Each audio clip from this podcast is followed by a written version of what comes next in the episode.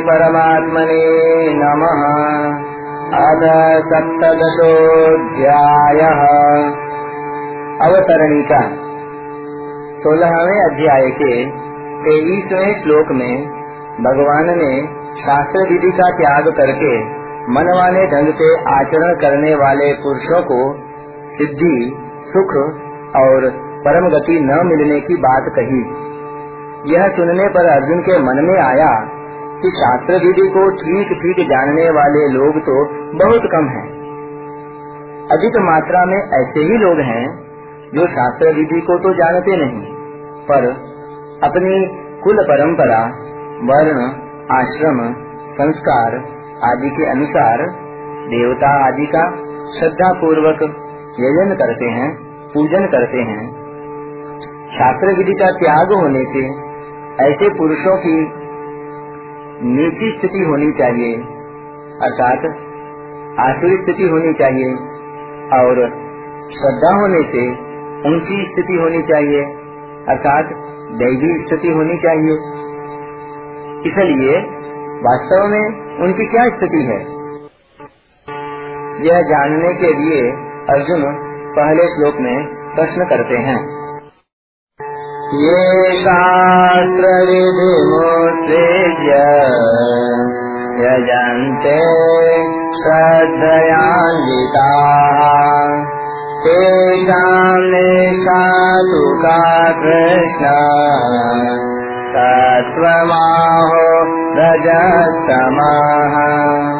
पहला श्लोक।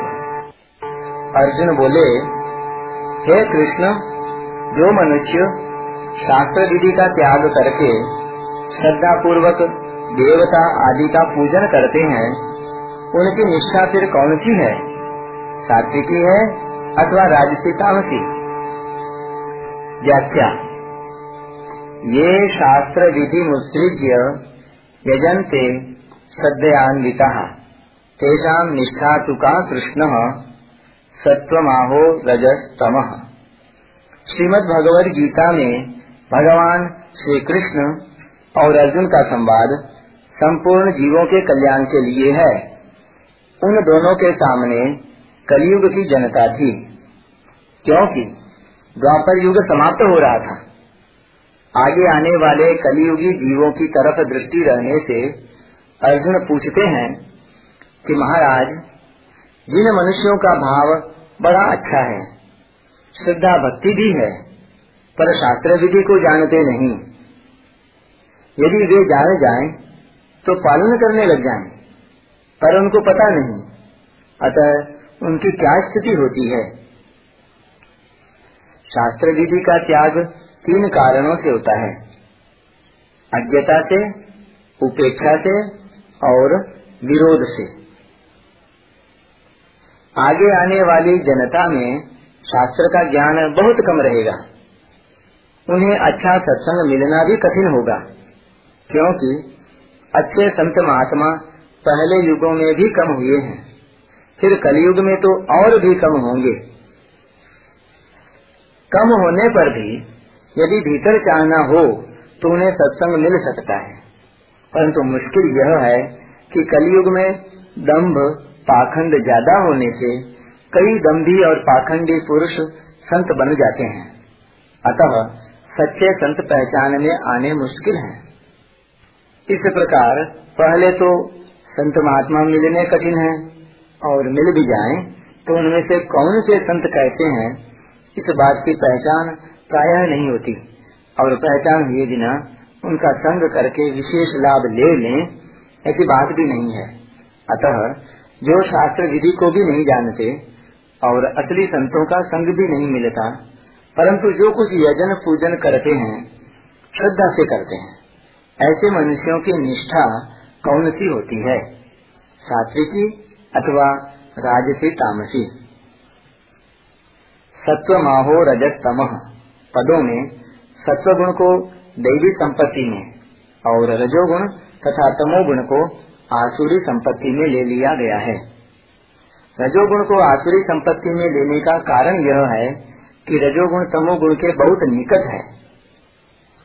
तमोगुण, रजोगुण और सत्वगुण तीनों गुणों में परस्पर दस गुना अंतर है। जैसे एक का दस गुना दस और दस का दस गुना सौ है। उसी तरह तमोगुण से दस गुना श्रेष्ठ रजोगुण है और रजोगुण से दस गुना श्रेष्ठ सत्वगुण है। तात्पर्य है कि तमोगुण और रजोगुण पास पास में हैं, जबकि सत्वगुण दोनों से बहुत दूर है। गीता में कई जगह ऐसी बात आई है जैसे दूसरे अध्याय के बासठ में तिरसठवें श्लोकों में काम अर्थात रजोगुण से क्रोध और क्रोध से मोह रूप तमोगुण का उत्पन्न होना बताया गया है। क्रोध का कारण रजोगुण है। और कार्य तमोगुण है। ऐसे ही अठारहवें अध्याय के सत्ताईसवें श्लोक में हिंसात्मक और शोकान्वित को रजोगुणी कर्ता का लक्षण बताया गया है।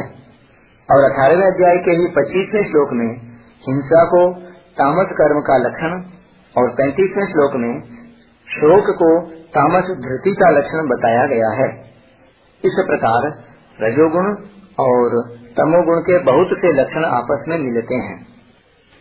सात्विक भाव, आचरण और विचार देवी संपत्ति के होते हैं और राजसी, तामसी भाव, आचरण और विचार आसुरी संपत्ति के होते हैं। संपत्ति के अनुसार ही निष्ठा होती है, अर्थात मनुष्य के जैसे भाव, आचरण और विचार होते हैं, उन्हीं के अनुसार उसकी स्थिति होती है, निष्ठा होती है। स्थिति के अनुसार ही आगे गति होती है। आप कहते हैं कि शास्त्र विधि का त्याग करके मन माने ढंग से आचरण करने पर सिद्धि, सुख और परम गति नहीं मिलती।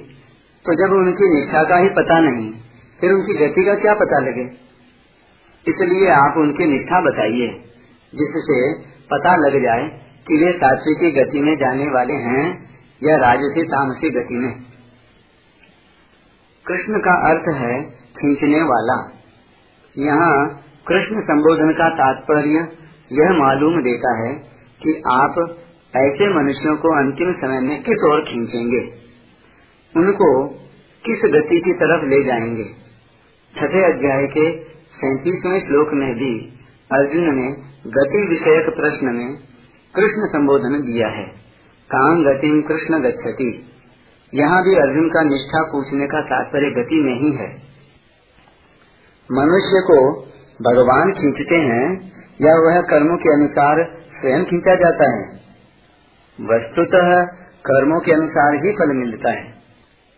पर कर्म फल के विधायक होने से भगवान का खींचना संपूर्ण फलों में होता है।